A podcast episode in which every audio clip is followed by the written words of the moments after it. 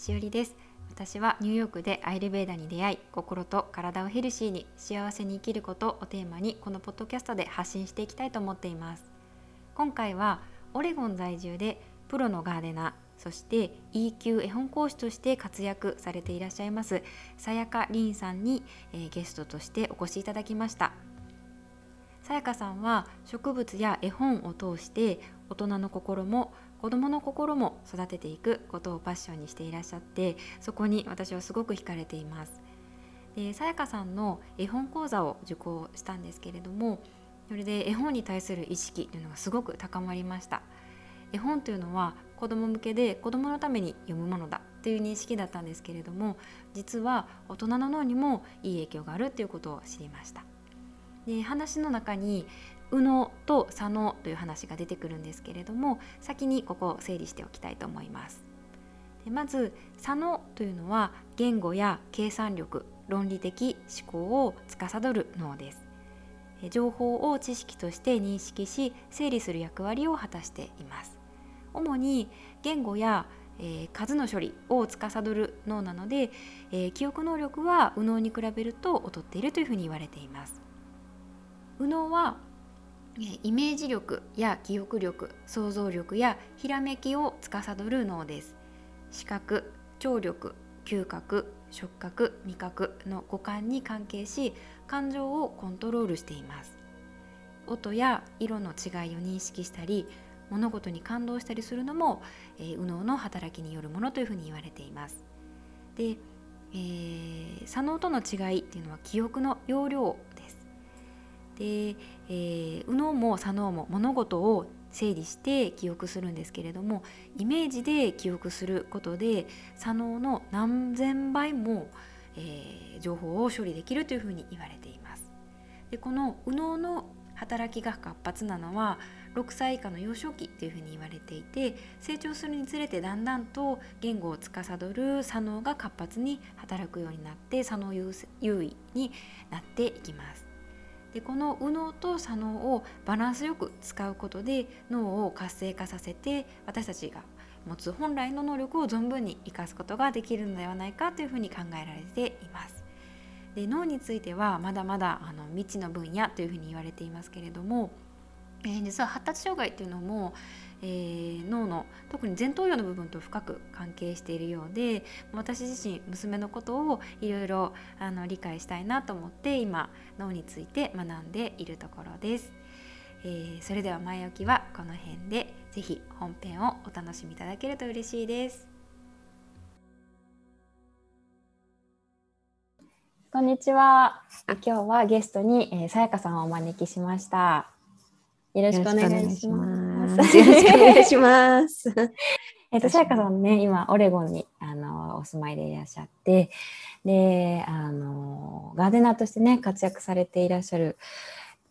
プラス絵本講師としてもあの活躍されていらっしゃって私もあのさやかさんのあの講座をねあの受けさせていただいてもう本当にあの私自身もあのこう癒されたというかうん、すごく影響を受けたしもちろん子供にもあのやっぱりいい影響があって本当にねあのありがとうございました。いいえこちらこそ うんありがとうございます。じゃあの初めにリスナーの方にあのさやかさんの自己紹介していただいてもいいでしょうか？はい、ありがとうございます。はい、あの私は、えー、さやりんことっていうのかな、リアンさやかと申します。今あの紹介にあったように、私はあのアメリカのオレゴンに住んででももうなんかあれですねここに来て20年ぐらいに、うん、なるんですけど、うん、であの本業としてその、えっと、メディカルハーブのあのティンクチャーっていうねあのなんだっけティンクチャーっていうのを作る会社でもうだから20年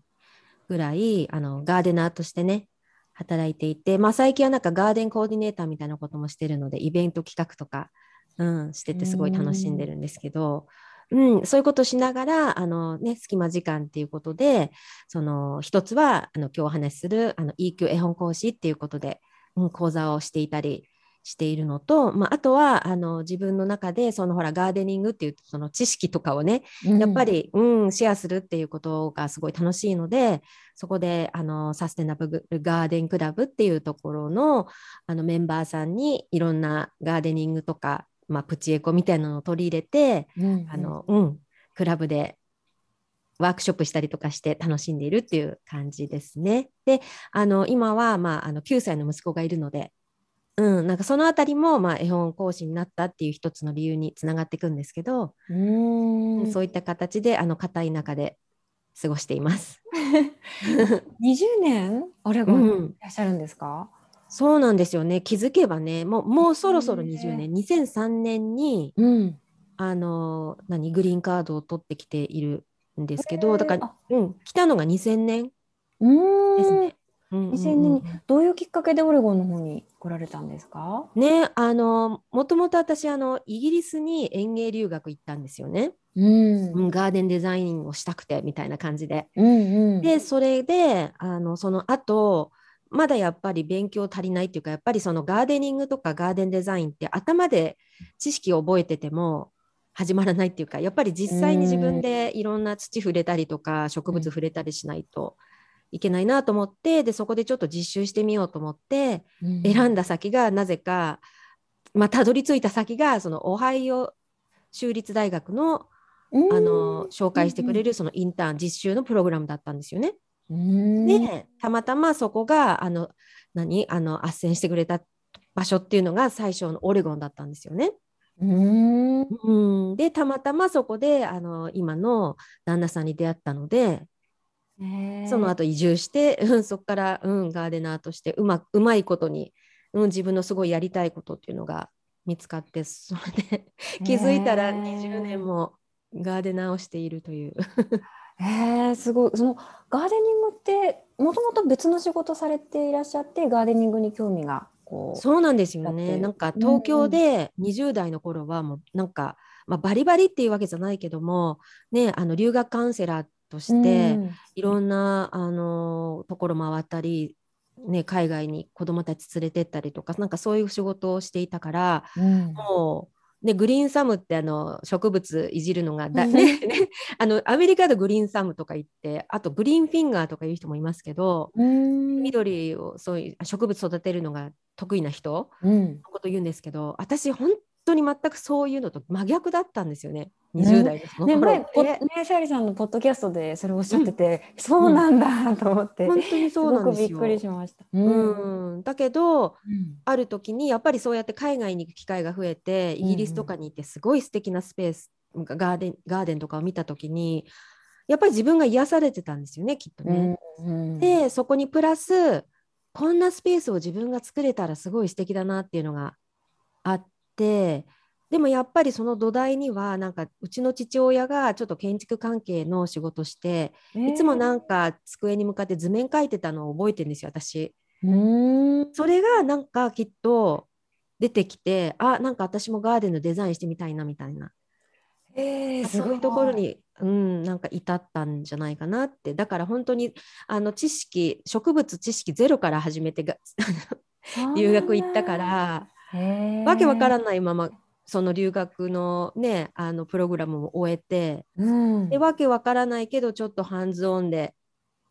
実習してみたいと思ってアメリカに来てみたいな感じで、いつもなんか本当手探り状態でなんかやりたいことが前にあるけどよくわかんないけどやってみようみたいな、そういう繰り返しでで気づいたら今ガーデナーを20年やっていてだけどだけど毎日毎日私の知らないことっていうのはたくさんあってもうだからいまだに毎日がなんか勉強ですよね。結局、うん、面白いですね、その方が、うん、全部知るなんて不可能ですからね。うん、本当にそうなんですよね。えー、でもそのやっぱりわからない未知の世界に一歩踏み込むっていうところに抵抗はあまり感じなかったんですか？今まで。ねだからそれってやっぱりあの、直感とか、うんうん、そういうことにつながるんですよね。本当に自分がやりたいこととかそういうところに出会うと、躊躇しない自分がいるんですよ。だけどなんかちょっと迷っで決断を迷ってる時ってなんかまだそそれが100%じゃない時だったりとか、うん、まだタイミング的にまだだったり。そうそうそうなんですよね。うんうん、だからそのガーデニング勉強しに行こうって180度自分のキャリアを変えるっていう決断を出した時はうん。迷いがなかったんですよねやっぱり。へー。うん、ななんかわからないけど。だからなんでかわかんないけどっていうのはやっぱその直感とか、うんうん。そういうところがすごくやっぱりマッチしたんじゃないかな自分のやりたいこととへ意ー思とその気持ちがなんか。それはうん。20代後半ぐらい、そうですね。ううんん。そうですそうですへえそれで20年。ねガーデナーとして活躍されてて。で絵本講師になられたのってうん。は何年ぐらい？ね、う。んそうなんですよね。なんか、まあ、ガーデナーっていう仕事をずっとやっていて、うん。あの絵本講師になったのはもう本当に1年半前ぐらいななんですよ。だからまだ最近のことうで、んうんうん、そうそうなんですうんよ。まだちょっと新しいんですけど、うん。えー。そのきっかけってあるんですか？その、ね、なんか話すと長くなるけれども、うんうん。なんかむまとめて言うと、でもまずは一つはやっぱり息子がね、ここのアメリカで生まれたっていうことで、でやっぱり日本語も教えたいっていうのがあってね、日本のうん。絵本を読ませたいけど、どんな絵本を読ませたらいいのかなっていうのが全然わからなかったっていうのがあって、うんうん。でもなんか適当に親から送ってもらったりとかしてうん読むようになって、まあそんなきっかけで自分はまた絵本に触れる機会が増えた。ね、ちっちゃい時って絵本はずっと読んでもらってたっていう記憶はあるけれども、あのまたそういって子供が生まれてうん。また絵本を読むっていう機会が増えてで手に取り始めた時にちょうどそのあの絵本講師になったそのあの絵本未来創造機構っていうところに出会ってでそこでまたさらにその絵本についてのこうお絵本についてもっと深くこう学んだっていうか今度はだからうん。子供っていうよりも、なんか実は自分大人に絵本が響くんだっていうことを見てうんうん。でそれで少しお勉強させてもらったらすごく自分の自己肯定感がうん。知らない間に上がったっていう、うん。でそこプラスそうですね。だから絵本によってなんかいろんなことを後押ししてもらって、っていうその自分がすごい夢を自分の夢がかなまた叶い始めたみたいな経験があってあじゃあそれをもっとみんなに伝えていきたいっていう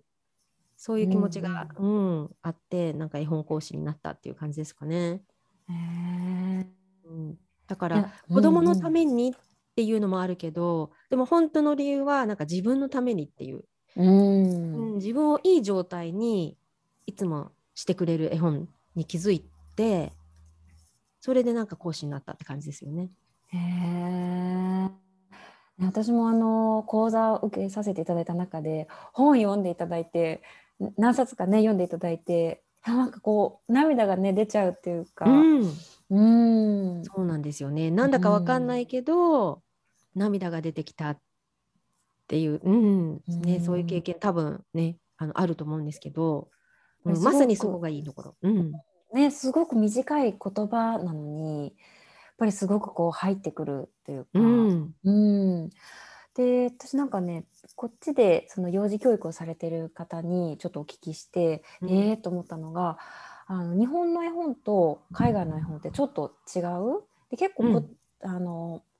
なんだろうこっちのライブラリーとかでやってる読み聞かせのクラスとかに行くと結構文字が多くってこううん。わーってこう読むのが多い。あんまりこう、日本みたいに短い言葉で絵を見てじっくりっていう感じではないってその方はおっしゃっていへてー。で面白いなと思って。であの同じ本でもあの日本人じゃない人が書いた人がうん。日本語にこう訳されてるのをこう見比べたりしても、やっぱ結構違っていてその訳のセンスとかもすごく、うん、うん、なんかこうありますよね。そうですよね。うん。結構ね最近やっぱり日本の絵本を取ると、うん。あのもともと作者さんあ著あの書かれた方が、あの外国人の方だったりするんですよね。うんうん。でやっぱりその日本語訳と英語英文の訳を読むと微妙にやっぱ違ってくる感じ方も違ってくるし取り方も違ってくるっていう感じだから、ううんんお面白いですねどちらも面白いっていうか。そうですようねん。なんかうんまあ、日本人の人が描かれて日本語だとね絵とこうぴったりこうマッチしてるんだけどそれにさらにこう役が入るってなるとその役する人のこう気持ちとかその人が感じたことっていうのも入るんでしょうね。うん、そうそうですね。うん、うん。だから翻訳って、うん、難しいと思いますね絵本の翻訳って。うんと思います。うん、ねそっかそんなあのじゃあなんかこうお気に入りの絵本ってありますか、さやりんさん。ねなんか、まあ、まだ私もなんか、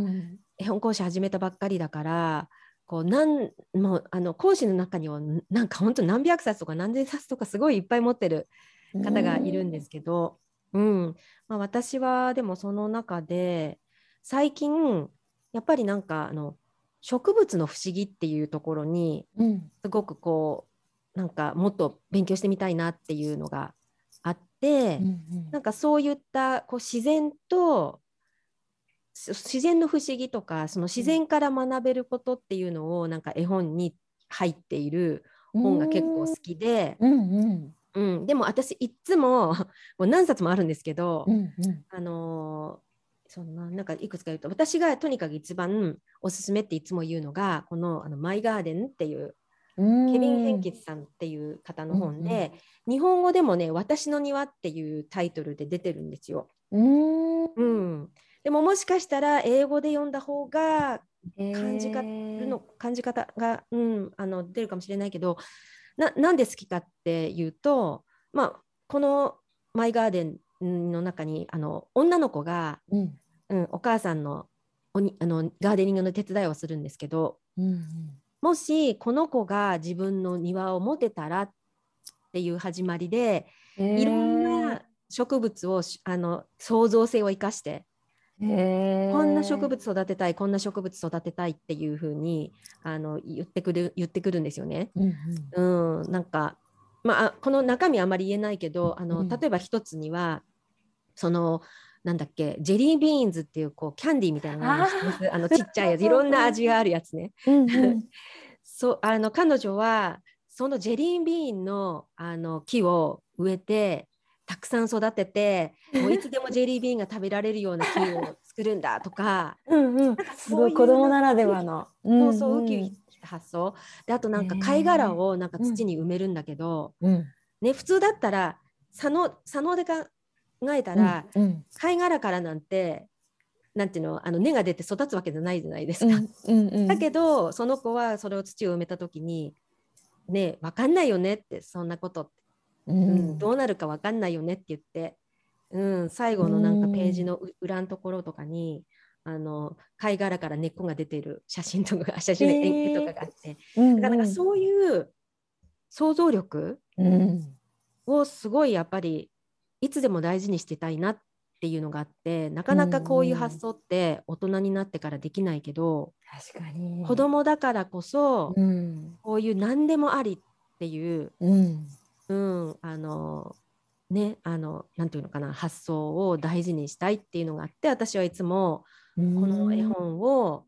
あの子供たちに読んであげる。特にそのガーデニングを私教えてって、うんうん、でその時に必ず私絵本を最初に読むんですよね。へうん、でもやっぱり、うん、絵本を読むと子供たちが落ち着くっていうのもあるみたいで。へこうだからガーデニングのクラスをする前もそうやって絵本を読ませると結構子どもたちがちゃんと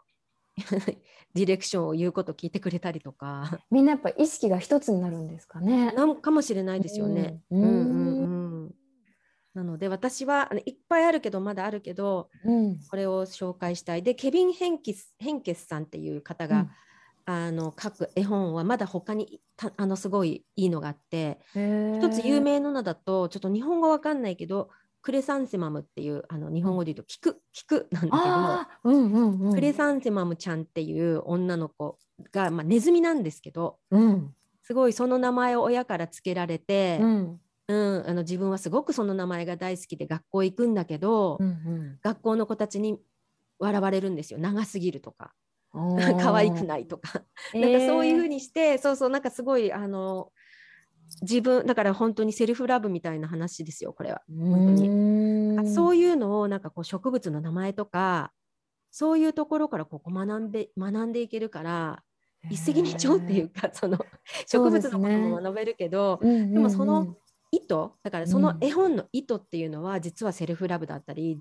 自分は自分でいいっていうところだったりするんですよ。うん。だからそういう絵本がすごい私は好きっていうか。うんううんんうん。へえ。またねなんかこう子供の時に読んだ感じ方と今こう、うん。まあいろいろねさっきちょっと脳の話もありましたけどやっぱ大人になるにつれ左脳をどんどん使っていくから、うん。どんどんねやっぱりこう、うん、感じ方とかって変わってきちゃうけどまた絵本を読むことによって違う感じ方もできるしまたこう右脳を使うっていうこともできますよね。うん、本当にそうですよね。なんかあのよくそのおすすめ絵本って言って皆さんの紹介してもらう絵本のこと聞くとうん。ま一つはやっぱり子どもの頃に戻るっていううん。人とかいますよね。うん。その記憶が蘇るとかね、うんが本当にその子どもの頃の右脳が活発なんか活性化されてたそのじ時代に戻って、うんまたそういう気持ちでなんか絵本をよ読めたとか、うんうん、ありますね。うんうんですよね。私あのこの間実家帰った時に、うんこう母親がずっと本をね取っといてくれたのがいくつかあってでそれを娘も読んでたんですけど、うんやっぱりなすごい懐かしいとかやっぱ覚えてるんですよね。ね。そうでえっとねずっとずっと大好きだよっていう、うん あの絵本があのうちの娘にすごい気に入って、でそれをねその題名のままそのままね言ってくれることもあったりとか、ね。え、うん、すごく、うん、そうなんですよグね。なんか。ね、やっぱりその子供によってもちろんいろんな絵本があるから、うん。お気に入り違ってくると思うんだけども、ね、しおりさんのあの娘さんの場合はそれがすごく大好きで、うん。でその言葉が本当にその頭じゃなくてなんか心にもう入っているなんか自分がそうだって、うん。うん思ってでそれを今度は、その心に響いたことを言語化してそうやってお母さんに言ってくれるっていう、うん。うん。ね、それってすごい、うん、本当にこう嬉しかったですね。うんうん。あのやっぱりちょっとねうちの娘ちょっとこうやっぱり言葉が遅いので、うん。あんまりこう出てこないっていうのもあるしなかなかなんて言うんだろうなそういう自分の気持ちをこう表現したりっていうのがあんまりうまくないんですけど、やっぱりそういう絵本を読む中でこれは何あれは何っていう話をしたりとかやっぱりこう絵って動画じゃないからね あれなんですけどそこからこう動きが読み取れたりとか、うん。うん、なんか本そうい当にそうところまで、うん、感じられてでそれをこう彼女とこう共有することでこう何をどういうふうに感じてるのかとかが分かるんですね。やっぱ自分とは見え方が違ったり、うん。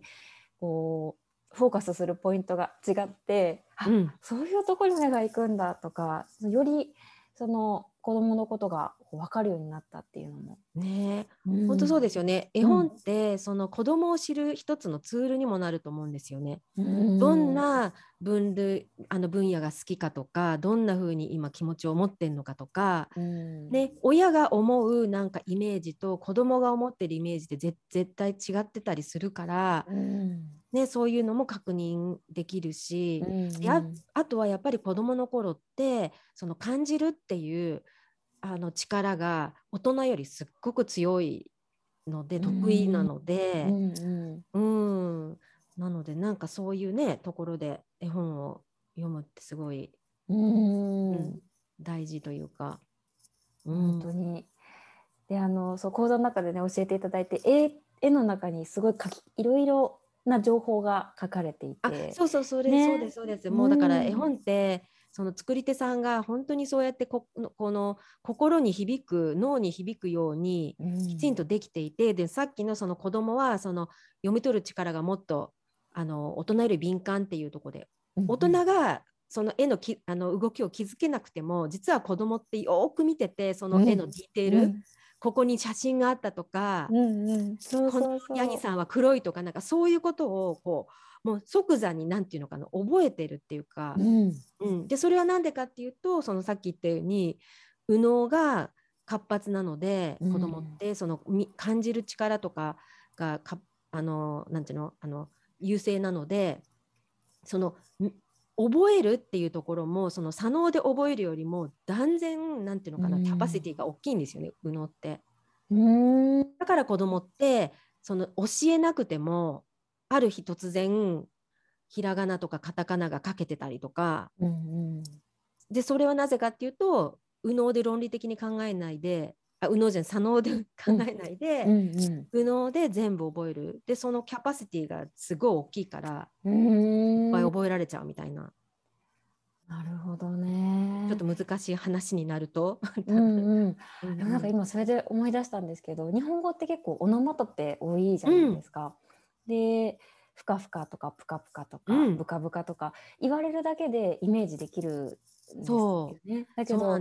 そう私あの日本語学校補習校のあの学校にちょっとこうお仕事に行ってたことがあってでその時小学校2年生から5年生ぐらいかなの子を教えてたんですけど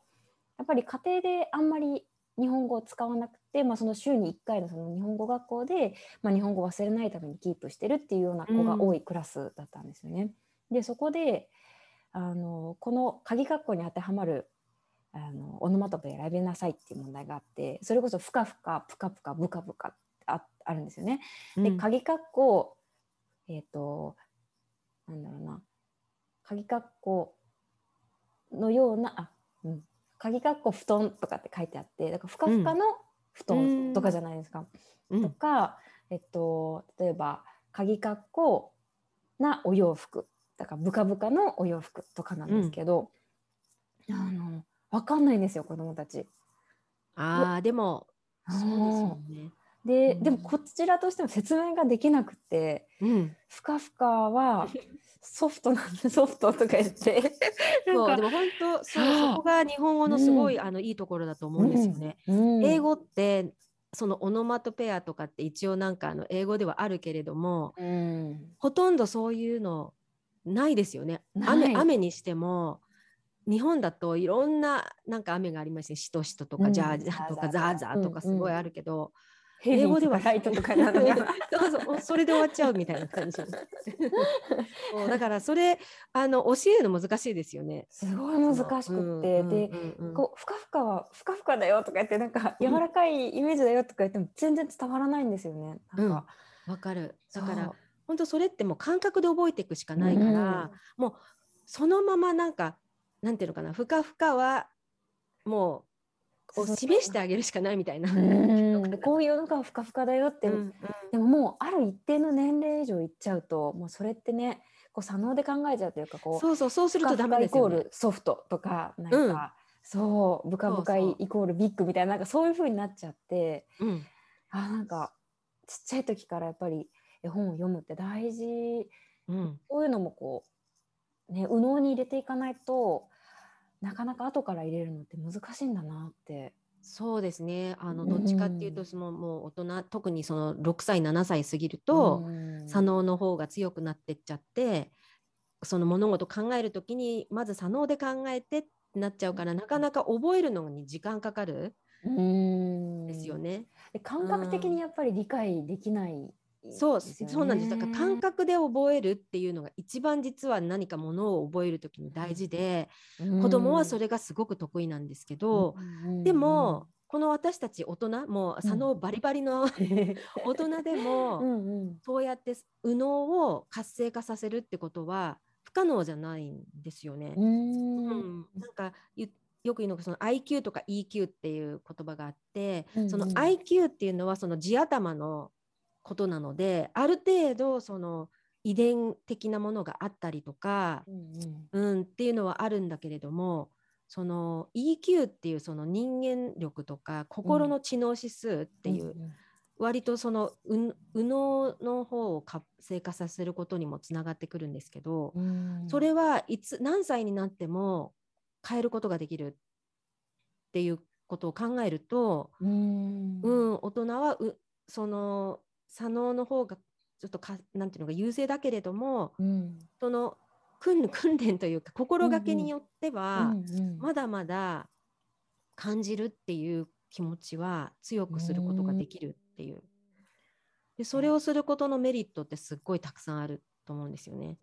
大人で。も。うんへえ。なんかそうそうその絵本を読んでる時にその主語は脳に届いてない。なんなんてあそうそうそうです。主語を理解しない、脳は主語を理解しないから、うんうん日本の中のその主人公うんが自分っていうどういった疑疑似体験、うんうんうんうん。じ自分だって勘違いをするので、うんううん。ん。だからハッピーストーリーとか読むと脳は自分がハッピーだって勘違いするみたいな。うん。うん。なんかそれもすごいなんか印象に残ってますねその講座を受けて。うんですよね。だからうん。あのーもちろんなんていうのかなよく言うのがそのセルフヘルプみたいなうん。あのえあの本うん。いやあの書籍いっぱいありますよね。すごいあのインフルエンサーの方が書いたやつとかうん。そういうのも読むとなるほどってすごい思うんですよ。すっごく的を得てるなって思うんですけど、うん頭で覚えちゃうからなかなかそれがこう実行に移せなかったりとか。う、んうん。うん。するので、ね。それは知識としてあの覚あの覚えておくっていうのは大事だけれども、うんうん。本当に本当にその自分の心にこう届きたいんであればうん。やっぱりこの絵本とかから得られるその言葉だったり、うん。メッセージだったりっていうのを読むだけでうん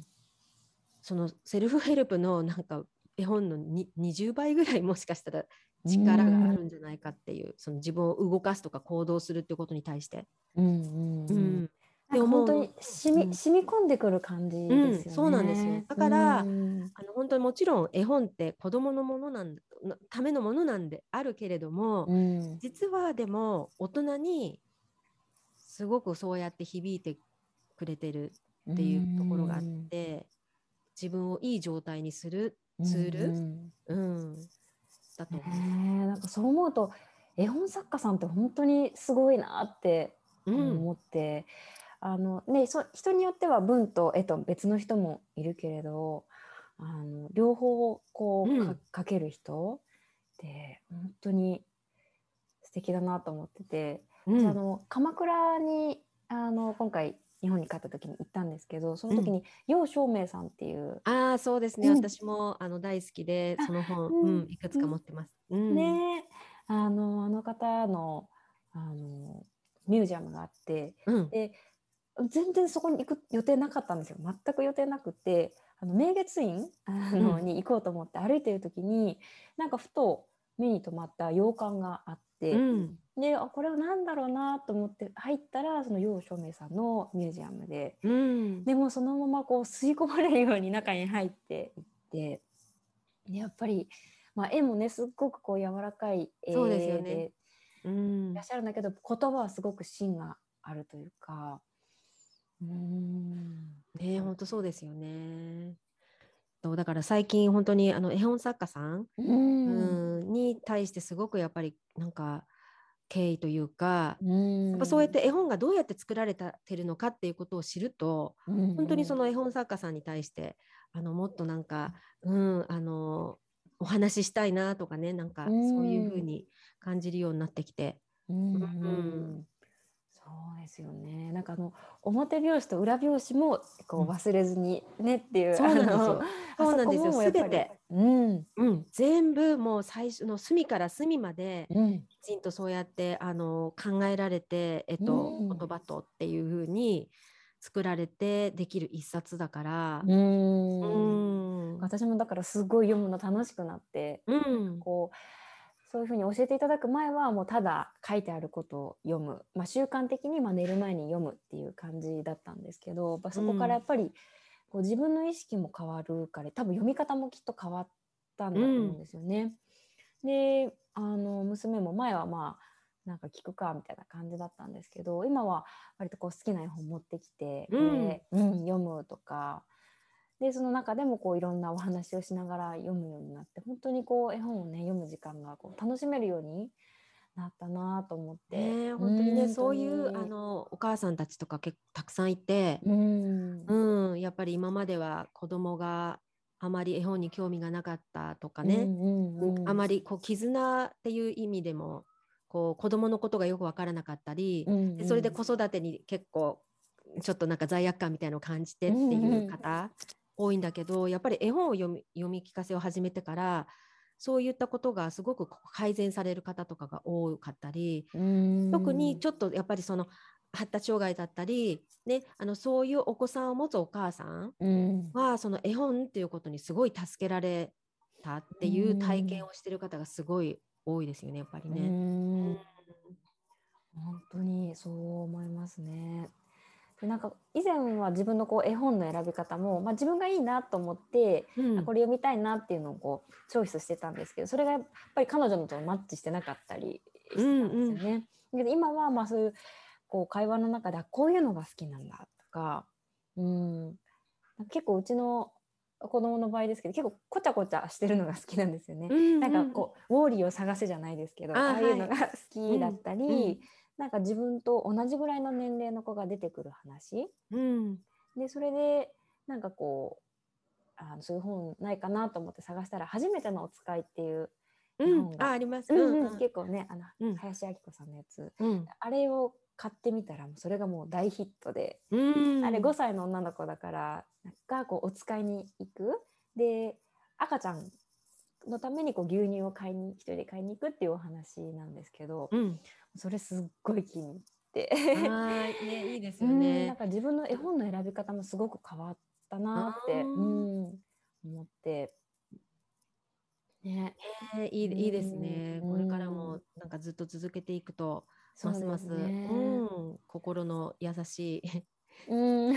心が育つっていう意味ではうんすごいうんいいと思います。うん。今さやかさんもあの息子さん今9歳っておっしゃってたけど、うんやっぱり今も読んであげて、そうなんですよね。なんかうんうん。昨日たまたま、またちょっとこれな、は長い話になっちゃうからカットしてもいいんですけど、うんうんうん。あのたまたまねあの学校でタレントショーっていうのがあったんですよ。ストーリーズで見ました、うん。自転車乗ってて、うん。自転車乗ってるやつ、そうそう。うんう。んであれねなんか本当にその前の日にあのリハーサルしたら大勢の前でやんなきゃいけないっていうことまで頭になかったみたいで。その現実を 目の前にした時に急になんていうのかなあの尻込みしちゃって、うんうんうん。でしかもなんか練習してた時に自転車なんか体育館みたいなことするからなんか一回転んじゃったらしいんですよね。ああそうなんだ、うん、であとなんか他の子たちのパフォーマンス見てなんかすごい上手な子とか子がいっぱいいたみたいな。そういう感じになってきて、うん。でその当日の朝ももうねなんかね半べそなんですよ。なんかもう緊張してて、うん。そういろんな感情がねあ,、うん。あるわけなんですよ。うんうん、なんかそれわかるるんですけどね。うんうん。うん。でなんかその時にあのうんまずほらに日本ってなんか緊張したら人3つ書いて あれ教えたんですよ私。あれ教えてあうん。とはうちの旦那さんが、うん。そのすごい好きだったその旦那さんあの旦那さんのはお母さんうん。おばあちゃんなんですけどもうそのあの方天国行っちゃったんだけど、うん。その彼女の形見として指輪があって旦那さん旦那さんでそのその指輪をねうん。緊張したらこれポケットに入れとけっていう。だからなんなんていうのかよくあるじゃないですかそのアンカリングのストーンみたいなこれを、うんうんお守りに、うん。うん。うん。そういう感じでうんこれを持ってけみたいな感じになって、へであとはうん。やっぱ私はその慰めの言葉とかうん。かけるのあんまり得意じゃないんですよ。うん。だからその代わりにうん。朝、絵本を2冊読んだんですよ。うん。子供にちょっと頑張ってもらえるような。うんうんうん。うん、そうなんかそんな感じでそしたらなんかちょっと落ち着いたみたいな。へえうんね、それあの紹介されてたじゃないですかストーリーズで、うん。大丈夫大丈夫？うん、そうですそうです。私あれね注文したんですよ。ああそうなんですね。そう、ちょうど注文して今待ってるところなんですけど、うんうん。あの絵本未来機構さんのあのね敦子さんが送ってくださるメルマガで紹介あーはい。最近絵。本されてるから、それでなんか、うんうん。あなんか良さそうだなと思って。あそうなんです。あこれなんか日本語、うん。日本語あのオーダーするのなんか難しあそうなんかですか？あでも大丈夫だったんですね。また多分、うん。とうん。おすすめいただいた本全部もうよく売って。ねそうですね。なんかね、うん。私もなんかこれがいいなと思うのはこれからも、うん。うん紹介していきたいなと思うんですけどね。うんううん。うんね、そうやってこう全体の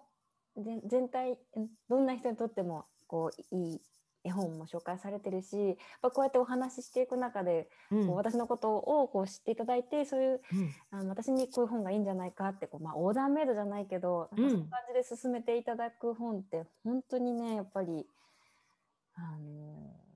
いいなよくて本当に感謝してます。ああいいえこちらこそ。ありがとうございます。そうですね。うん、でもうん。本当そうですね。なんかうん。そのまだちょっと本本腰ではやってないけども、うん。絵本コーチングっていうのもちょっと勉強した時に、うんやっぱりそういうその方とのなんかこう会話によっうんうん。て選んであげて、うん。読んであげる絵本、うん。うん、やっぱその方と心がつながるとうん。その絵本の内容が全然ちょちょっと違う内容であってもうん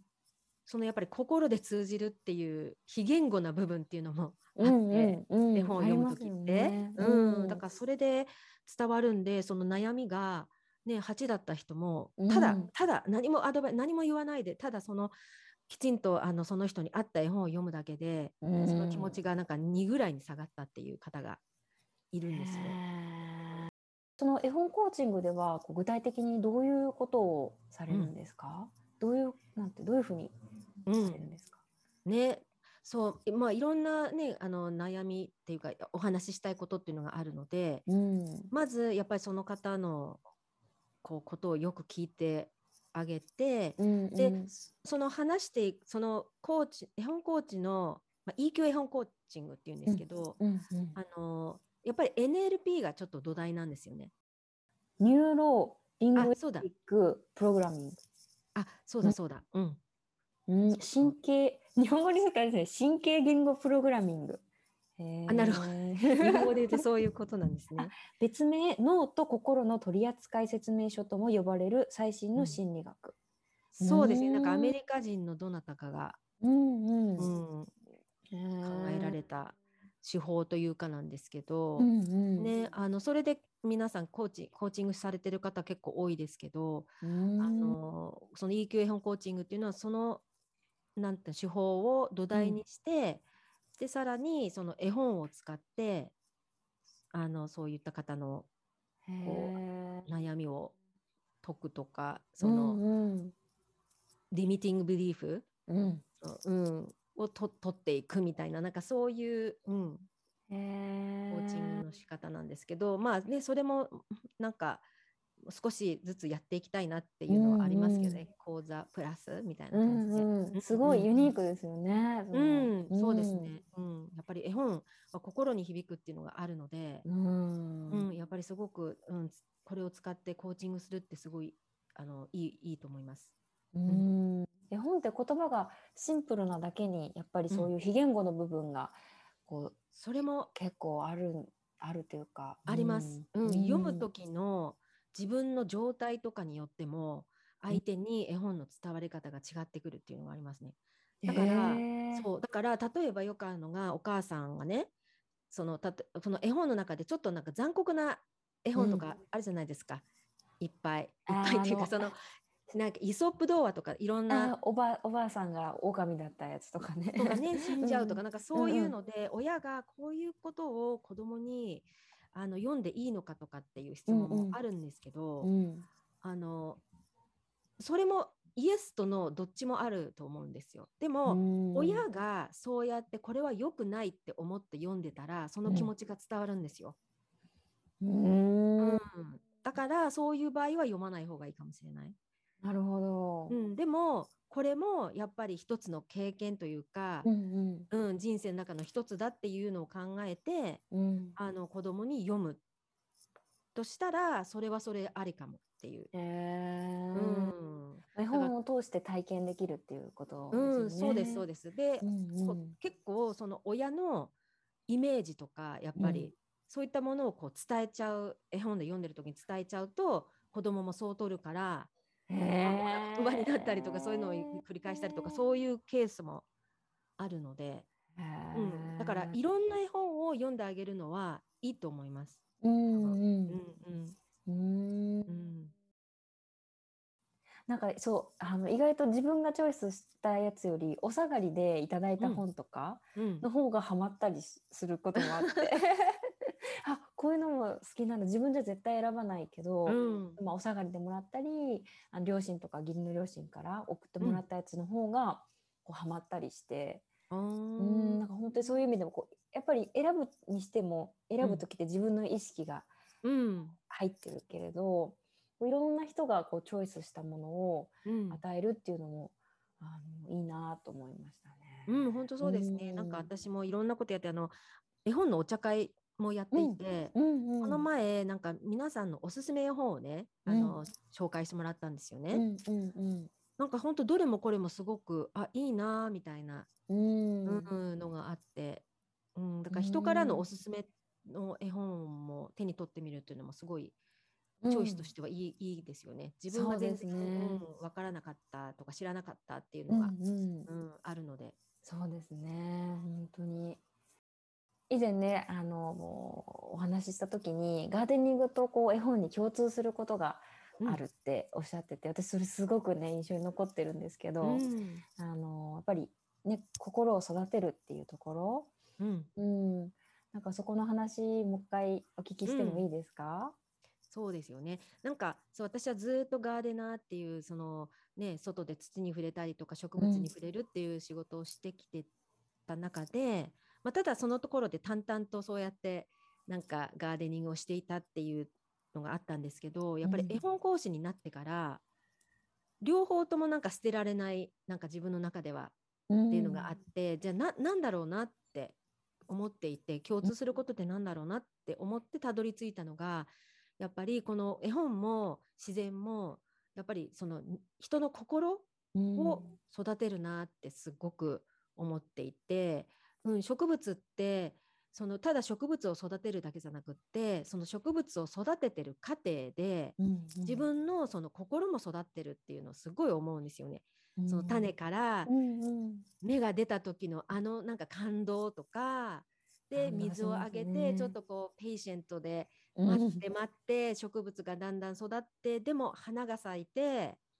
でその後実になって、うんうん、最終的にはそれをこう口に入れるっていうそこまでのプロセスの中で。うん。で例えばちょっとうまくいかない枯れちゃったっていう場合は悲しい寂しい、でもそれもなんか感じるじゃないですか。その気持ちで感じてるっていうか。うんうん。うん。だからなんかそういうのをこう一緒にこう感じれるというか心をやっぱりその心を育つっていうところで、うんうんうん。ただ単に植物を育ててるだけじゃなくて、うん。感じてるんだなっていうのをすごい思うし、うん。うん。で何しろその五感をすごいやっぱ使うあの自然に触れるってことが。うんがうん、で絵本はもちろんその、ねまあ、五感の全部とは言わないけれども、うん。うん、でもなんか絵本をめくるページの音だったりとか、うん。子供はその絵を見てすごいその状況を把握するとか、うんううん。ん、でやっぱりその心で感じるっていうところが2つやっぱり共通点あるなと思って、うんそうですよね。うん、だからなんかその2つはなんか自分の軸としてなんかこれからもよなんかずっと持ってたいし人にもそれを伝えたい。だからそのよくそのライライトワークっていうけれどもうん。自分もそれをすることで輝いてでもそれを相手にも輝なんか相手にも伝えて輝かせてあげるみたいな、うんうんうん。うんなんかそういうコンセプトがなんか2つあったなっていうのがあって、ううん。ん、すごい素敵。うんですね。ありがとうございます。なんか何回聞いてもいい話だ。でもこういう話ってねずっとうん。ずっとしていけるようにいますよね。じゃあ最後あの最後の質問なんですけどこの質問はあのゲストでお越しいただいた方うん皆さんに、あの聞いている質問で、えー、さやかさんにとって幸せとはうどういんったものでしょうか、ね。えなんかこれもずっと永遠のテーマだったんですけどうん。そのしおりさんからねある時その幸せは気づくことっていうのを教えてもらってから、本当にその通りだなっていうのをすごく思っていてうん。でなんか究極は私は本当思ったのは幸せってなんか生きてることでいいんだっていう。うん。自分がこのなんか地球になんか生きているうん。その息が吸えているっていうことでなんか十分だなっていう、うん。うん、なんかそうするとそうやって息を今して生きているのって植物がそうやって酸素を作っている、うん。うん、からだっていうことを考えるとなんか本当にじゃあここで生き生きていくっていうことが幸せだとしたらうん私たちがこの地球を汚すわけにはいかないというか、うん。うん、っていう感じで本当に究極地球に感謝するっていうそういう気持ちになるっていうか、うん。うん、なので本当にその、うん、気づくことっていうことでそのまた一つ絵本をねさっきもうん。お話ししてたけど、紹介するとこの「幸せを探している君に」っていうね、エバー・イーランドさんっていうねあのか方が書いた絵本があるんですけどうん。この絵本の中でもね本当にそういうことを言ってるんですよ。うん。なんか自分がその幸せをね分かろうとして集めようとして守ろうとして捕まえようとしてだけど、うん、そういうことをこう探しに行こうとしても幸せは実はやってこないかもよっていううん。こと。でやっぱり最終的には周りにあったんだっていうことを気づくっていうことをこの絵本でも言ってて。うん。なのでなんか本当に究極究極に言うと私の場合は自分がここに今いるってことで実は一番本当は幸せなのかもしれないっていう、うん。うん、っていう心がけをにきなんかする。なんかそれにやっぱり気づくっていう。うん。立ち止まって気づく。いつでもね人生って楽しいことばかりじゃないっていう、うん、だからこの絵本にもそういうことはありますよね。なんかこうやってそういうことにこう直面した時にまた何かこう抜け出せた。でそこでまた幸せがうん。気づけたりとかっうんうん。ていうことがあるのででそういう困難にたにこうぶち当たった時もそこで一息置いてうん。あ今自分は生きてる、うんううんんうん、っていうことのなんか幸せ。うん。を振り返れるっていうかいつも。うんうん。うんもうそういう全部ひっくるめて体験ねい体験してるのも生きてるからこそですもんね。うん。ううんんなので、なんかそんなあまりうまくは言えないけれども、うんうんううん。んそんな感じですかね。ありがとうございます。はい。今日はお越しいただいてありがとうございました。ねありがとうございました。エピソードいかがでしたでしょうか？話の中にあった脳は主語を理解しないというのが実は大きなポイントで肯定的な言葉を目にしたり口にしたり耳にすることで潜在意識にもポジティブな影響があるようです例えば子供にあなたはそのままで十分だよ愛してるよって言葉にして伝えることはもちろん子供にとってもいい影響があるし自分の脳にも、